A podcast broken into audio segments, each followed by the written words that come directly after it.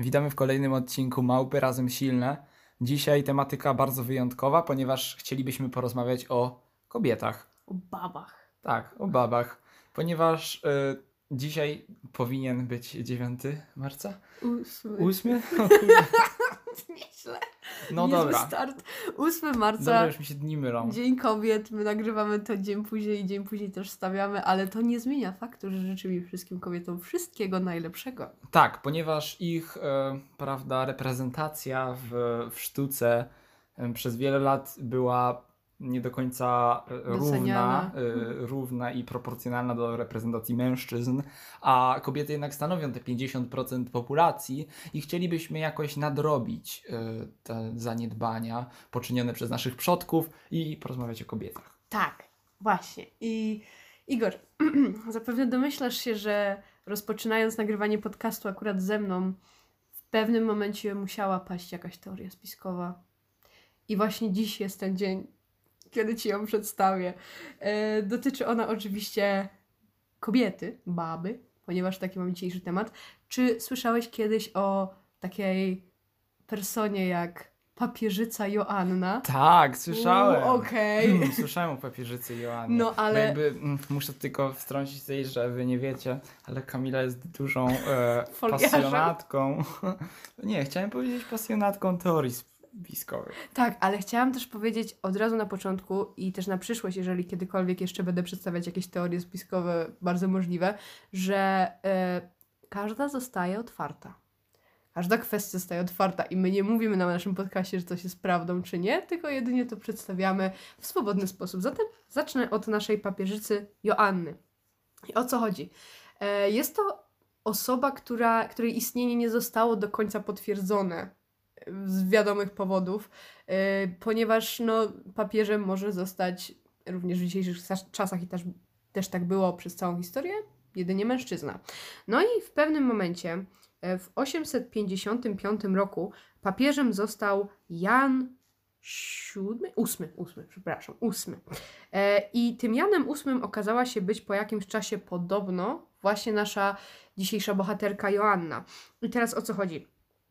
Według podań zdobyła ona wykształcenie w Atenach, gdzie udawała mężczyznę, czyli ona ma taki, wiesz, całe życie udawała tego mężczyznę. Całą historię chciałam Ci powiedzieć ze względu na to, jak zabawne było odkrycie, że ona jest kobietą. Nie wiem, słyszałeś o tym? Nie, tak, super. Tak, chyba słyszałem, ale mów dalej. Dobra. To dla tych, którzy nie słyszeli. Okej, więc ona już była tym papieżem jakiś okres czasu, bodajże chyba kilka lat, i w pewnym momencie jechała sobie na koniu. Po prostu tak sobie Korybut jechał, oczywiście ona była papieżem, on był papieżem, tutaj wiesz, udawała mężczyznę i w pewnym momencie spadła z konia. I wszyscy, którzy ją eskortowali, po prostu nie wiedzieli, co się stało, dlaczego nasz papież leży. Nasz papież leży, bo zaczął rodzić. Także... Tak, właśnie to słyszałem. Ale wydawało mi się, że wcześniej. Wydawało mi się, że słyszałem wersję, że nawet tuż po konklawę papież świeżo wybrany zaczął rodzić, ale nie kłócę się, bo dawno o tym słyszałem. No to ja właśnie najbardziej taką powszechną wersję, jaką znalazłam, która była tam w wielu źródeł, które sprawdzałam, to była właśnie ta historia z koniem. Oczywiście w ogóle tam później, w następnych latach ta historia była przekształcana i ona była wyciągana Kościołowi, szczególnie w okresie reformacji, o czym zaraz powiem, gdzie te ataki na Kościół były nasilone i ludzie, którzy byli przeciwnikami Kościoła katolickiego, chcieli wyciągać wszystko, co stawiało Kościół w złym świetle i między innymi historia o papieżycy Joannie również była tym elementem. No ale co z tym koniem? Ona umarła podczas tego porodu. No i się okazało, że to przez ten cały czas była kobieta. No i szok. No i co teraz? No i według przekazu takiego pana jak Jan z Majl, był to duchowny, dominikanin, który napisał, że po tym jak oni odkryli, że ona była babą, to ciągnięto ją po mieście, a potem ją ukominowano. Słabo, bardzo słabo. Nieprzyjemna, ale już nie żyła, więc zakładamy, że nic nie czuła. No. Się musieli wyżyć. Musieli się wyżyć, bo przez kilka lat rządziła nimi głupia baba. No tak, właśnie. Bo to był podwójny policzek dla Kościoła, szczególnie dlatego, że kobiety w tamtym okresie były uważane za o wiele mniej zdolne do jakiegokolwiek, jakichkolwiek procesów myślenia i nie posiadały oczywiście żadnego zdania, nie mogły posiadać żadnego zdania, więc w momencie, kiedy ci duchowni uświadomili sobie, że przez ten cały czas głową kościoła była kobieta, to troszeczkę im się głupio zrobiło. Zwłaszcza, że wtedy też duchowni, znaczy do teraz w kościele katolickim duchowni nie mogą być kobietami, tak, ale w innych kościołach już się zdarzają, no ale wtedy to było w ogóle nie do pomyślenia. Dokładnie i w ogóle powiem Ci za śmieszną rzecz z tym związaną, ale najpierw chciałabym właśnie opowiedzieć trochę o tym okresie reformacji, znaczy w sumie nie o samym okresie reformacji, bo nie czuję się kompetentna, żeby o tym opowiadać, ale właśnie ta historia zyskała wtedy sławę właśnie, żeby zaszkodzić temu kościołowi i pokazać, że on taki głupi jest i zdemoralizowany, że dał się oszukać przez kobietę i wyszła książka, która została przetłumaczona, w Polsce wyszła w roku 1560, która, uwaga, przeczytam Ci jej tytuł. Pewnie kojarzysz, że właśnie w tym okresie barokowym te tytuły w Polsce charakteryzowały się takimi bardzo długimi tymi tytułami, żeby opisać wszystko to, co się dzieje, na przykład w danym wierszu albo w danej opowieści. No i ten tytuł brzmi tak.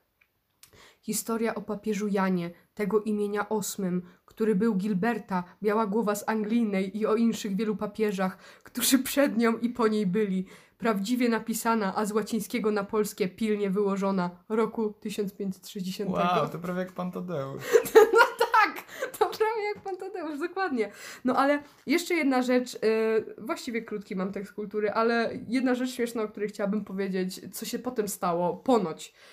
Do XVI wieku był zwyczaj siadania na takim krześle, które nazywało się sella stercoraria. Przepraszam, nie jestem dobra z łaciny, ale tak ponoć na to nazywało i co w tłumaczeniu gnojne krzesło. I o co chodziło? To krzesło ponoć miało taki otwór na badanie genitaliów. Trzeba było na nim usiąść nago i inny duchowny po prostu wkładał rękę pod spód i sprawdzał, czy to jądra, czy to nie jądra i ponoć się potem krzyczało papież jest mężczyzną, czy coś takiego. Wow, żeby... ale to znaczy, że papieżyca Joanna zrewolucjonizowała podejście... Właśnie to jest jedynie legenda, no tak, bo tak. Nic nie jest potwierdzone, ale i tak chciałam o tym powiedzieć, bo uważam, że bardzo zabawna historia. W ogóle widziałam w mojej książce, w mojej bibliotece osiedlowej widziałam książkę taką bardzo grubą, nie wiem teraz przez kogo napisaną, ale miała około, nie wiem, 400 stron. Właśnie poświęcona papieżycy Joannie, bo do dzisiaj są debaty, czy ona w ogóle istniała. Chociaż powiem Ci szczerze, jeżeli mam wyrazić swoją opinię, fakt, że w średniowieczu było bardzo dużo takich dziwnych rzeczy związanych z kościołem, typu na przykład rzucanie na siebie klątw, albo więzienie papieży w jakichś innych miejscach, albo wystawianie sobie antypapieży, takie dziwne rzeczy, które są dzisiaj nie do pomyślenia. Wydaje mi się, że taki przekręt na masową skalę jest możliwy. Po prostu jest bardzo zabawny. Także to mój tekst kultury na dzisiaj. Zaczęliśmy trochę... w sumie nie wiadomo, czy ta postać istniała naprawdę, czy nie, ale mimo wszystko kobiety dzisiaj górą.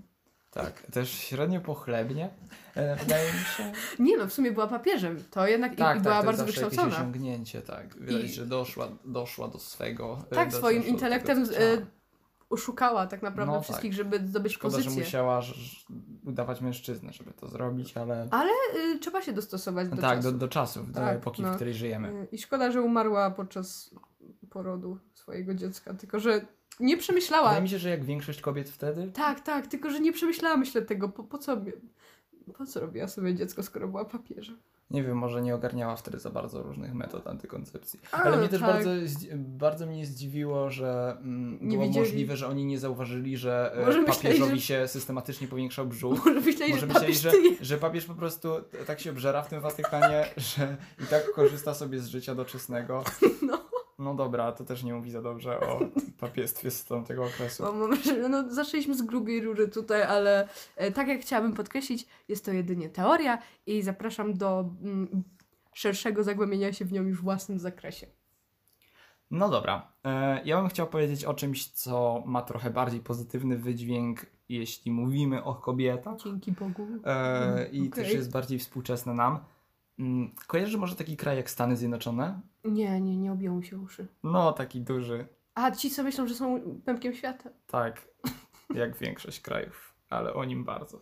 Tak, no dobra, w każdym razie w Stanach Zjednoczonych... Kochamy Stany, pozdrawiamy Stany, mamy słuchaczy ze Stanów. Tak. możliwy. Chyba, tak nam pokazują statystyki. No i one mają w każdym razie swoje, ich waluta to dolar amerykański. Tak, bardzo iconic waluta. I na banknocie 20-dolarowym z tej waluty właśnie, jak na wszystkich innych banknotach, aktualnie znajduje się portret prezydenta, siódmego prezydenta Stanów Zjednoczonych, Andrew Jacksona. O. Jednak parę lat temu powstała idea Women on Twenties, czyli kobiety na dwudziestkach albo kobiety w latach dwudziestych. Okay. I ta inicjatywa polegała na wprowadzeniu właśnie na banknot 20-dolarowy portretu jakiejś kobiety.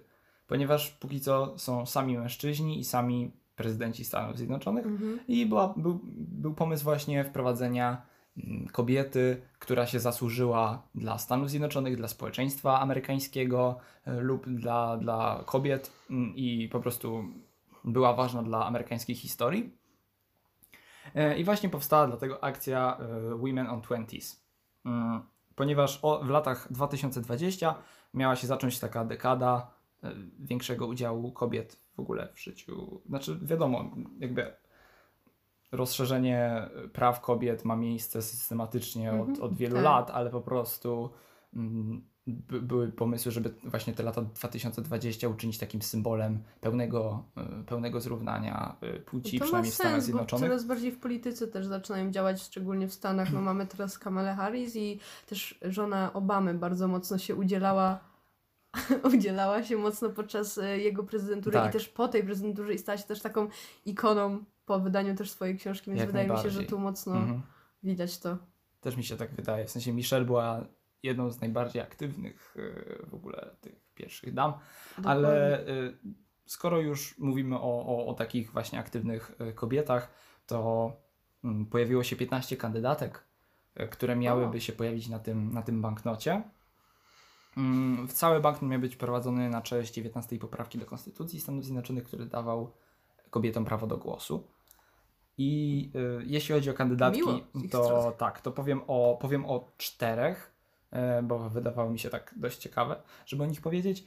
Była to na przykład Rosa Parks, która była nazwana matką ruchu o prawa osób czarnoskórych. Była bliską współpracowniczką Martina Luthera Kinga i była też uczestniczką tego bardzo znanego protestu, w którym podróżowała autobusem z północy Stanów Zjednoczonych na południe Stanów Zjednoczonych i nie pozwalała się wysadzić z tego autobusu, ponieważ był to autobus przeznaczony dla osób białych.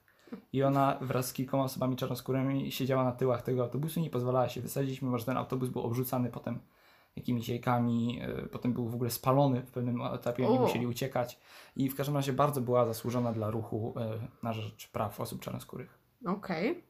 Bardzo miło z tej strony. Tak. Kogo masz dalej? Oprócz tego jest też Eleanor Roosevelt, czyli właśnie to jest dopiero pierwsza dama. Żona Roosevelta, prezydenta Stanów Zjednoczonych, która była najdłużej pełniącą funkcję pierwszą damą.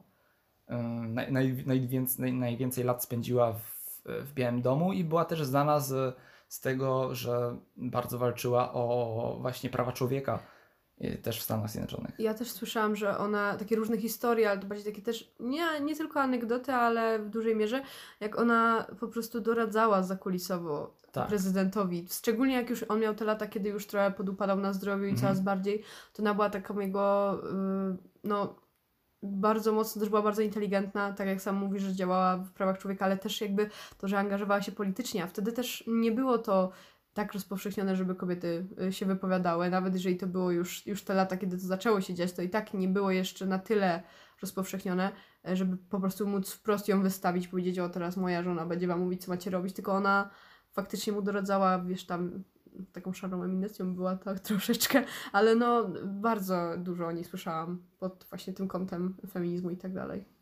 Działała też w dyplomacji, a Harry Truman, który był prezydentem po Roosevelcie, powiedział, że w jego opinii była ona pierwszą damą nie tylko Ameryki, ale i całego świata, przez to jak bardzo angażowała się w politykę w ogóle światową również, a nie tylko siedziała u siebie jak większość pierwszych dam przed nią. Tak. Czyli po prostu była faktycznie zaangażowana. No oprócz tego jest też Wilma Mankiller, która była aktywistką. Mankiller? Bardzo fajna. Okej, tak. Wow. Była aktywistką na rzecz praw rdzennych Amerykanów, bo no, to jest imię indiańskie. A, okay. Bo ona była aktywistką na rzecz praw po prostu rdzennych Amerykanów i była pierwszą kobietą wodzem Cherokeesów. Wow! No, ale ostatecznie z tej puli wygrała Harriet Tubman, która była abolicjonistką i wojskową w czasie wojny secesyjnej. Była pierwszą kobietą oficer w armii Unii, a także była przez swoje zwiadowcze wypady na południe uratowała prawie że samodzielnie 300 osób z plantacji. I właśnie ona ma zostać tą kobietą na nowo wprowadzanym banknocie 20-dolarowym. Z tym, że na początku, znaczy za niedługo po wygraniu przez nią tej właśnie ankiety przeprowadzonej społecznie, była zmiana pomysłu, żeby wprowadzić na banknot 10-dolarowy jednak zamiast tego. Z tym, że zamiast, ponieważ on też miał dostać nowy design i na nim miał być Alexander Hamilton i po prostu stwierdzili, że zamiast zmieniać dwa banknoty, oni zmienił jeden i tylko wywalą tego Hamiltona i wrzucą zamiast niego tą Harriet. Dobra. Z tym, że ta zmiana nie przeszła, ponieważ mniej więcej w tamtym okresie wyszedł musical broadwayowski Hamilton, który miał tak dużą popularność i ludzie go tak bardzo ubóstwiali, że ta decyzja sekretarza skarbu spotkała się ze sprzeciwem społeczeństwa, ponieważ Amerykanie woleli Aleksandra Hamiltona, który był dla nich teraz nową ikoną, sensacją i głównym bohaterem musicalu. No i w końcu zostało przyklepane, że będzie ta pani na banknocie 20-dolarowym. A, czyli został ten 20. Tak, dobra. Został 20. Myślałam, że kompletnie zrezygnowałeś. Nie. W końcu wrócili do tego. Wtedy też przyszedł początek Donalda Trumpa i jego urzędu prezydenckiego i on powiedział, że no, Truman jest fantastyczna, ale według niego ta zmiana jest spowodowana tylko polityczną poprawnością. Trzeba było Melanie Trump dać na ten bank. Tak, jak najbardziej. No i jego też administracja sprawiała pewne problemy, ponieważ Steven Mnuchin, nie wiem jak się to czyta, Mnuchin. Nie jestem pewien jak się czyta jego nazwisko, ale w każdym razie on był sekretarzem stanu i on teraz prowadzi się dochodzenie o to, czy przypadkiem nie spowalniał on wprowadzenia tego banknotu, ponieważ on wszystkie opóźnienia tłumaczył tymi. Kobiety są za ładne i nie mogę się skupić na drukowaniu banknotu. Prowokują mnie swoim skąpym ubiorem na banknocie. No ale w każdym razie prawdopodobnie prognozy są takie, że banknot zostanie wprowadzony w 2026 i będzie produkowany w 2026, a wprowadzony do obiegu w 2028. To na stałe, czy to będzie jakaś limitowana edycja? Nie jestem pewien, ale wydaje mi się, że to jest na stałe, bo przeczytałem, że to jest redesign, czyli na stałe. Okay. Ale zobaczymy. No a Joe Biden, nowo wybrany prezydent Stanów Zjednoczonych, obiecał, że postara się przyspieszyć ten proces wprowadzenia tego banknotu. Zobaczymy. On, wydaje mi się, że mówił różne rzeczy w przyszłości. Zobaczymy, jak będzie. Każdy prezydent Stanów Zjednoczonych mówił różne rzeczy w przyszłości. Tak. Zobaczymy, jak będzie. Ja w każdym razie bardzo trzymam kciuki za tą inicjatywę. No dobrze, to było bardzo ciekawe i dotyczyło pieniędzy. Super, ale zmienimy temat na coś znowu z powrotem przygnębiającego, myślę, ale bardzo chcę Ci o tym powiedzieć, bo uważam, że to jest tak ciekawa i nieprawdopodobnie dziwna historia. Czy kojarzysz film Czarnoksiężnik z Krainy Oz? Albo w ogóle książkę? Tak, kojarzę. Film się nazywał Czarnoksiężnik z Oz, książka Czarnoksiężnik z Krainy Oz. I właśnie o tym filmie chcę opowiedzieć, a konkretnie główną postacią, na której się skupię, jak już omówię pierwsze ciekawe rzeczy, które chcę Ci przedstawić, to będzie aktorka, która grała główną rolę, czyli rolę Dorotki, Judy Garland. Mhm. Mam nadzieję, że tak to się pisze. Tak, ona była w ogóle jedną z bardziej głośnych aktorek w Hollywood. Tak, później, właśnie w tym okresie. I ona też zaśpiewała tą bardzo znaną piosenkę Somewhere Over the Rainbow, którą wiele osób mogą kojarzyć właśnie z tego filmu. Ale ja najbardziej chciałabym się skupić na tym, co działo się na backstage'u nagrywania tego filmu, bo to, co tam się działo, to były ciężkie rzeczy i tak samo dla samej Judy. Ponoć to, co się działo na backstage'u tego filmu, to była jedna z rzeczy, która przyczyniła się do jej późniejszego, bardzo mocnego zaangażowania się w narkotyki i uzależnienia od narkotyków i przedwczesnej śmierci, ponieważ umarła ona po tym, jak przydawkowała leki nasenne. I oficjalna diagnoza mówi o tym, że ona zrobiła to przez przypadek, no jednak ludzie dalej spekulują, że mogła po prostu popełnić samobójstwo, bo powiem Ci o jej tragicznym życiu też odrobinkę, ale najpierw skupmy się na samym filmie. Więc no, fabuła jest taka sama jak w książce. Mamy Dorotkę, która przybywa sobie do Krainy Oz i musi powstrzymać złą czarownicę, żeby uratować tą krainę, czy tam swój dom, bo tam się po prostu zbiega świat, ten fantastyczny z tym realistycznym mocno. No ale skupiając się na samym filmie, no to został on wyreżyserowany przez Wiktora Fleminga, który był bardzo niefajnym panem. I zaraz powiem Ci dlaczego. W roku 1939 roku... Okej, w USA. Dobrze. No i była to właśnie adaptacja książki Franka Bauma i zdobyła ta produkcja 2 Oscary, w tym oprócz tych 2 Oscarów była także 4 razy do tych Oscarów nominowana. I teraz Ci opowiem, co było nie tak z tym filmem, ponieważ teraz ta produkcja jest dosyć kultowa. Ona jest postrzegana za taką jak na tamte czasy, efekty specjalne i to, jak kolorowy był ten film i jaką uwagę przykuł po tym, jak został wyemitowany w kinach. Niesamowity odbiór. Naprawdę ludzie byli zadowoleni i do teraz jest to jeden z najbardziej szanowanych filmów, wydaje mi się, tamtego okresu, schyłek lat 30. I no tak, zacznę od pierwszej rzeczy. Zielony makijaż Margaret Hamilton. I teraz kto to była Margaret Hamilton? To była aktorka, która grała złą czarownicę z zachodu i ona musiała mieć taką specjalną charakteryzację, gdzie po prostu miała całą zieloną skórę, również na twarzy. W tym makijażu była miedź, która była no trująca, jak się nią pomaluje buzię, więc ona musiała za każdym razem bardzo precyzyjnie zmywać tą farbę z twarzy codziennie po każdym dniu nagrań. No ale to nadal było szkodliwe i tak, to było bardzo ryzykowne. Też zanim zacznę mówić więcej, to chcę tylko powiedzieć, że aktorzy wtedy nie mieli praktycznie żadnych praw, które by egzekwowały ich bezpieczeństwo i sprawiały, że po prostu mogą się czuć dobrze i komfortowo na planie. No i tak, i co się stało oprócz tego makijażu tej czarownicy? Raz na planie był pożar miotły tej czarownicy. Ona miała zniknąć, tak wiesz, w płomieniach. No i przez przypadek zapaliła się jej miotła i aktorka została oparzona na twarzy i na rękach i musiała być hospitalizowana i miała 3 miesiące przerwy od nagrań. Więc to jest właśnie to, co spotkało czarownicę. Druga sprawa. Występowały tam karły w tym filmie i było ich tam dosyć dużo. Oczywiście byli to aktorzy zatrudnieni, tylko teraz nie wiadomo, bo gdzieś tam przeczytałam, że to byli po prostu też ludzie brani z ulicy po prostu, tak, bo potrzebowali karłów do filmu, więc wzięli ich.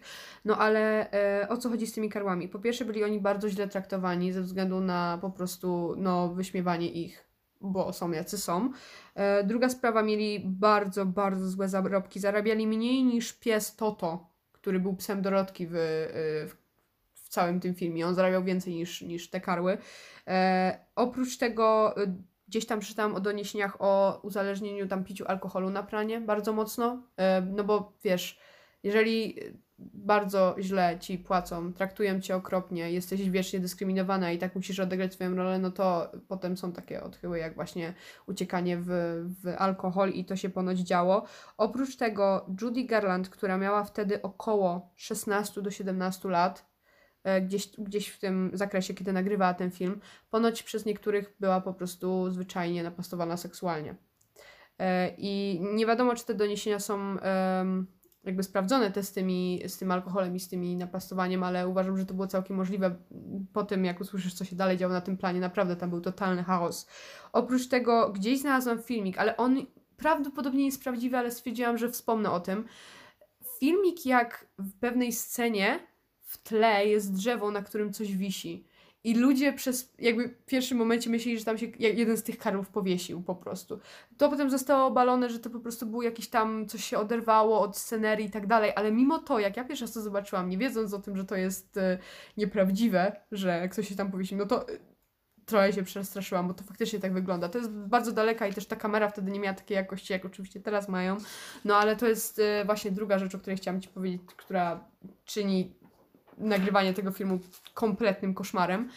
Następna to jest postać blaszanego drwala, jednej z postaci właśnie z tej książki, który nazywał się Hickory, sprawdziłam. Również problem z makijażem. Makijaż musiał być srebrny i cały ten blaszany cały był. Makijaż zawierał w sobie proszek aluminiowy z glinu, który również był po prostu trujący.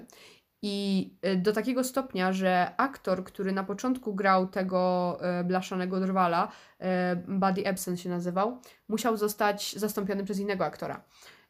I później ten aktor, i oczywiście został zastąpiony, już ten aktor, już zmienili potem mu skład tego makijażu, więc żadnych problemów już dalej nie było, ale ten aktor, który pierwotnie miał grać, czyli ten Buddy, do końca życia miał problemy z oddychaniem przez jakby sposób, w jaki po prostu zrobili mu charakteryzację. Kolejna rzecz, zanim przejdziemy do samej Judy i co się stało z nią na planie, postać tchórzliwego lwa Zig, chyba tak się czyta. Jaki był problem z tą postacią? On miał strój lwa i ten strój został zrobiony z prawdziwego lwa, z prawdziwej skóry. I tu jakby nawet pomijając aspekt etyczny, jeżeli chodzi o zwierzęta, ten strój ważył około 40 kg. Na planie było czasem tak ciepło, że temperatury sięgały naprawdę horrendalnej liczby stopni Celsjusza i ten aktor praktycznie cały czas się pocił i nie dość, że miał masakrycznie ciężki kostium, co go bardzo obciążało, to jeszcze w dodatku było mu w nim bardzo gorąco, bo no, sierść była lwa robiona, więc kompletnie traktowali tych aktorów no nie jak ludzi, tylko po prostu jak przedmioty, jak osoby, które kompletnie nie będą mieli żadnych problemów ze zdrowiem, jak im się coś stanie, to trudno, zastąpimy kogoś nowego. Ale teraz przejdę do samej Judy Garland i to, co jej się stało.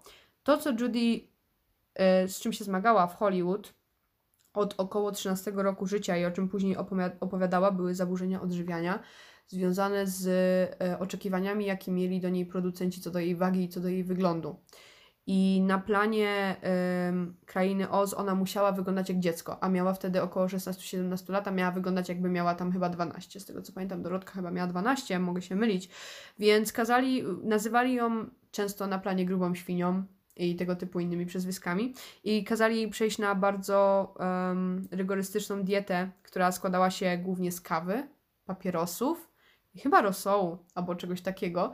I ona musiała palić bardzo dużo papierosów, żeby jakby utrzymać tą wagę, a miała wtedy, no tak jak powiedziałam, 16 około lat. Jest bardzo wczesny wiek, gdzie przechodzi się już okres dojrzewania, jeszcze nie jest on zakończony i po prostu nie jest to zbyt zdrowe dla nikogo, a zwłaszcza dla młodej dziewczyny. Oprócz tego potem się zmagała przez resztę życia z zaburzeniami związanymi z tym, jak wygląda. Bo ona była w to kompletnie zdrowej wadze i wyglądała, była zdrową dziewczyną, a mimo to musiała jeszcze bardziej doprowadzać się do takiego stanu. Oprócz tego oczywiście brała tabletki, czy to na koncentrację, czy na inne, czy takie pobudzające, żeby lepiej grała. I wracając do samego życia tej aktorki, bo plan Krainy Oz totalnie ją, wydaje mi się, wyniszczył. Jeszcze bardziej niż była wcześniej, co nie znaczy, że wcześniej było lepiej. Po pierwsze była ona niechcianym dzieckiem, ale aborcja była nielegalna, więc nie można było jej przeprowadzić, więc to już jakby troszeczkę skreśliło u jej mamy, szczególnie na starcie. Matkę miała okropną, ponieważ jej mama to była osoba, która właśnie kazała jej te wszystkie tabletki brać i zażywać i chodzić na te różne castingi i grać w tych rolach. Judy potem w wywiadzie, bo oglądałam z nią wywiad, mówiła o tym, że jedyny moment, kiedy czuła się potrzebna w życiu, to był moment, kiedy grała na scenie, bo wtedy faktycznie wiedziała, że wypełnia jakąś tam rolę, której chcieli, żeby wypełniła jej właśnie jej rodzice, szczególnie ta jej mama. No i tak jak powiedziałam, miała mocną niedowagę, już praktycznie wchodząc w wiek dojrzewania.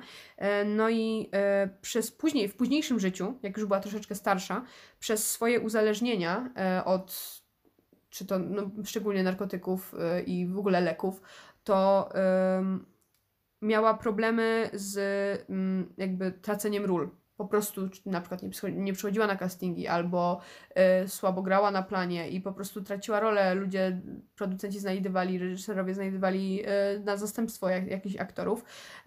Oprócz tego była w pewnym momencie swojego życia chyba nawet zmuszona do aborcji.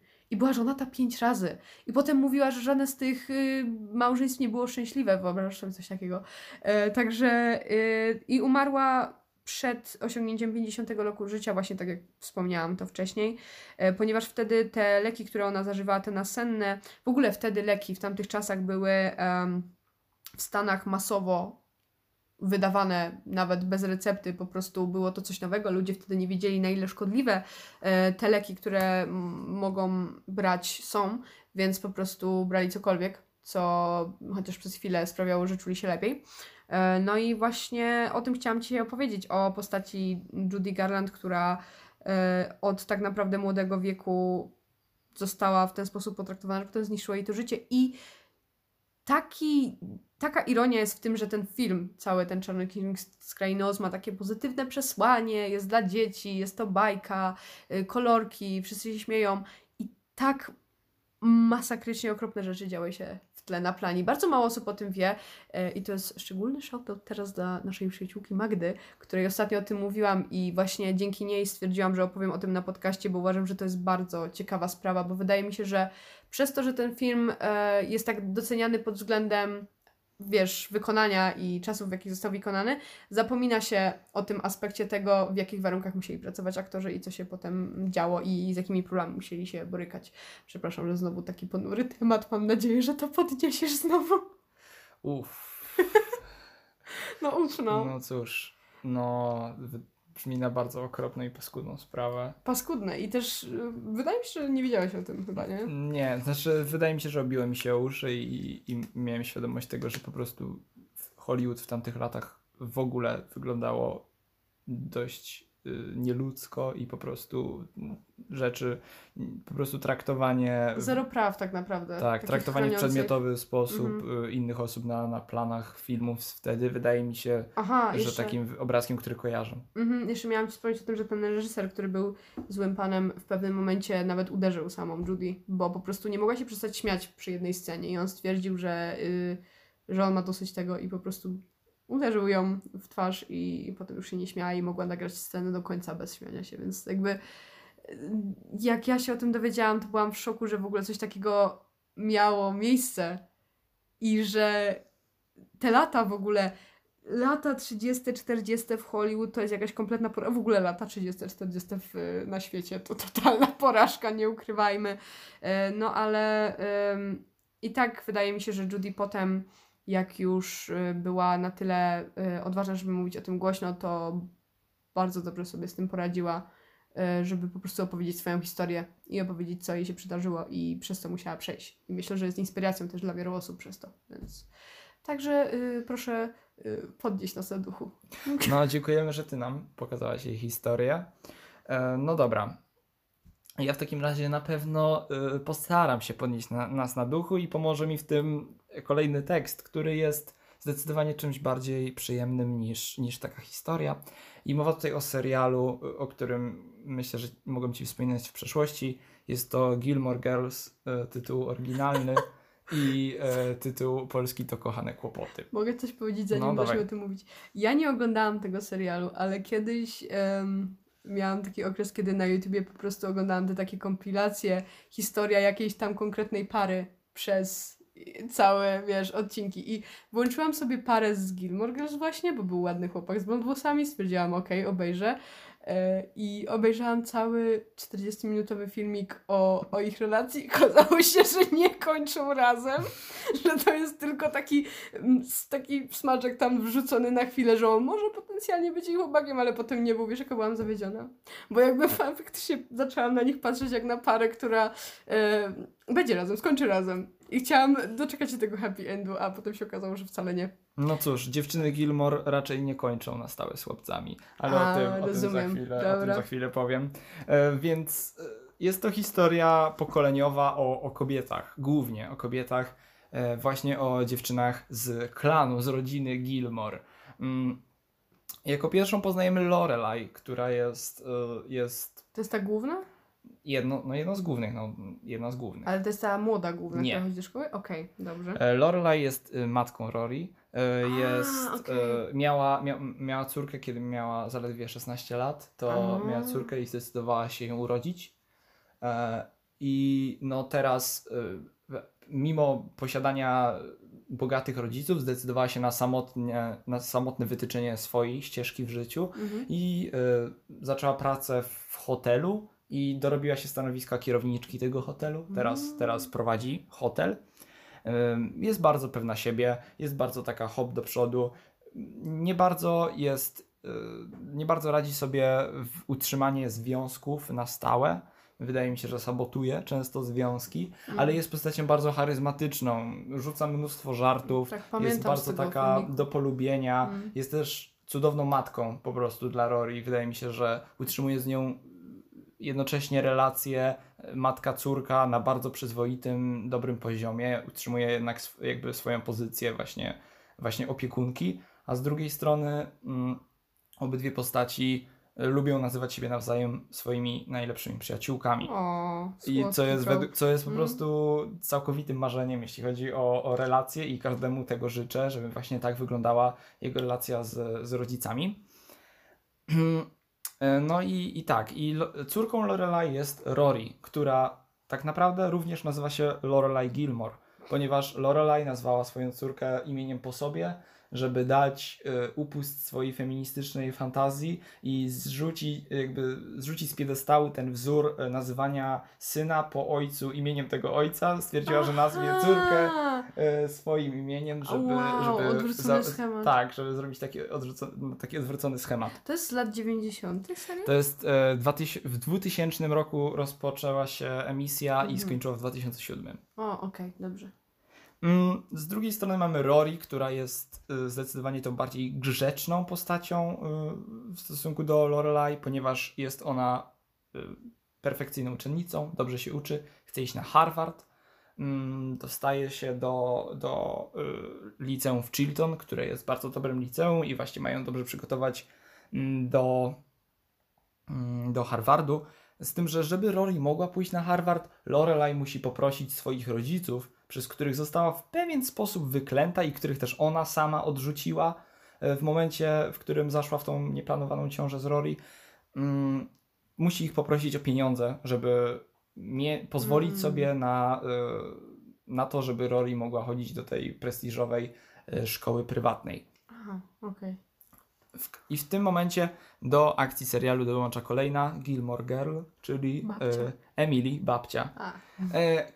Emily to jest tak cudowna postać. To jest kolejny raz, w którym postać kobieca tutaj jest bardzo pewna siebie, bardzo stanowcza, wie czego chce i zwykle osiąga to, co chce. Jest ona bogata, ponieważ pochodzi z takiego bogatego małżeństwa. Jej mąż jest, wydaje mi się, że pracuje w ubezpieczeniach, czy coś takiego, jest takim rekinem branży ubezpieczeń. I ona sama jest taka obyta właśnie w tym życiu w wysokich sferach. I no, wydaje mi się, że właśnie w niej najfajniejsze jest to, że zawsze wie, czego chce i zawsze potrafi to osiągnąć. I ona zgadza się na udzielenie Lorelai tej pożyczki, pieniędzy na edukację Rory, pod warunkiem, że dziewczęta będą ją odwiedzać co tydzień, ją i Richarda, czyli jej męża, co tydzień będą ją odwiedzać na obiedzie takim rodzinnym. Co do tej pory było rzadkością, ponieważ ich rodzina nie spotykała się za często. po prostu Lorelai nie utrzymywała kontaktu ze swoimi rodzicami. I w tym serialu najlepsze, wydaje mi się, pokazanie trzech zupełnie różnych postaci kobiecych, w których każda jest bardzo rozbudowana i bardzo dobrze nakreślona. Są trzy pokolenia, więc trzy rodzaje problemów, z którymi spotykają się te postaci. Też Emily jest z wyższej klasy, więc też ma inne problemy niż Rory czy Lorelai. Oprócz tego wszystkie te trzy postaci są silne na swój sposób, bo Emily ma właśnie ten swój statut i jednocześnie to takie obycie i stanowczość. Lorelai ma taką zadziorność i charyzmę, która pchają do przodu przez to całe życie i pozwala samotnie wychować Rory i prowadzić hotel i być tą taką kobietą biznesu. A z kolejnej strony jest Rory, która po prostu jest bardzo, bardzo inteligentna i prawie jest na drodze na dostanie się do Harvardu. I też pokazane jest z drugiej strony te gorsze cechy całej trójki i te ich problemy i to, jak te kobiety radzą sobie z problemami, które ich spotykają. Ponieważ Rory po swojej matce na przykład odziedziczyła wiele problemów w byciu w związku i wydaje mi się, że jest tym jeszcze gorsza od Lorelai, szczerze mówiąc. No jest też młodsza, mniej doświadczona.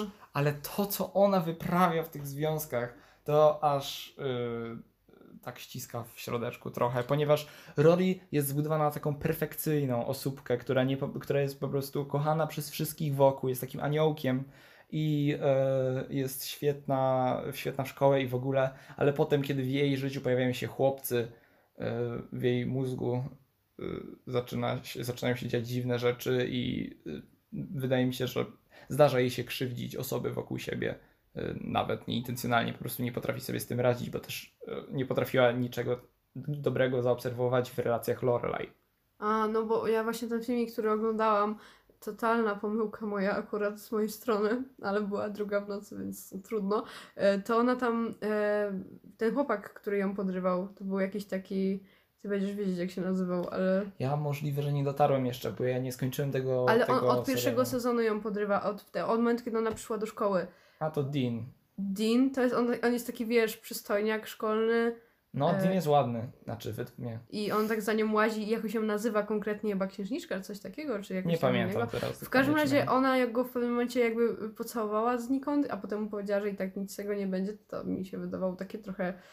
niefajne, no ale... No nie jestem teraz pewien dokładnie, o kim mówisz, bo było tutaj poplątane kilka rzeczy, które się zdarzyły na przestrzeni tego serialu. Nie dziwię się. No ale w każdym razie wydaje mi się, że fajnie byłoby, jakbyście obejrzeli ten serial. Ja słyszałam w ogóle bardzo dużo dobrego o tym serialu, że on jest taki na po prostu odstresowanie się. On jest bardzo odstresowujący. Wydaje mi się, że na początku, cały czas mówię wydaje mi się, niesamowite. No bo ci się dużo rzeczy wydaje, to tak, jest bardzo dobrze. Ale ja teraz jestem pewien, że na przestrzeni pierwszych 3 sezonów jest w tym serialu mnóstwo uroczych momentów i jest to cudowny sposób na takie podchwycenie atmosfery małomiasteczkowości, ponieważ sam ten serial dzieje się w Stars Hollow, który jest małym miasteczkiem w Connecticut bodajże, albo w Kentucky, coś na K, stan na K, Connecticut. Prawie jestem pewien. Dobra, wydaje ci się. No dobra. Tak. Okej, no to okej. Bardzo się cieszę, że uratowałeś tutaj końcówkę naszego podcastu jakimś pozytywnym No i żeby dźwiękiem. Nie było, to tam też postaci męskie są bardzo przyzwoite i to też nie jest tak, że nie warto przez wzgląd na nich oglądać, tylko po prostu postanowiłem się skupić na tych 3 głównych Gilmore Girls, które absolutnie przebijają wszystko, jeśli chodzi o taki character building i po prostu swoją charyzmę. I polecam obejrzeć każdemu, kto by miał ochotę na serial trochę luźniejszy, spokojniejszy i taki bardziej ludzki niż większość. Okej. Ja nie polecam żadnej z rzeczy, którą wymieniłam wcześniej, ponieważ były dosyć tragiczne, ale zawsze trzeba patrzeć na 2 strony monety. To jest puenta dzisiejszego odcinka. Piękna puenta.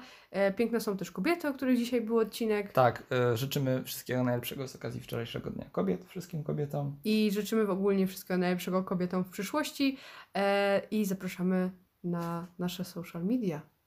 Tak jest. Nie robimy tego, a powinniśmy to robić. No dobrze, że mówimy. Tak. Także dziękujemy Wam za to, że odsłuchaliście kolejny odcinek naszego podcastu. Zapraszamy na kolejny i no, pamiętajcie, że małpy razem silne. Bądźcie silni razem z nami.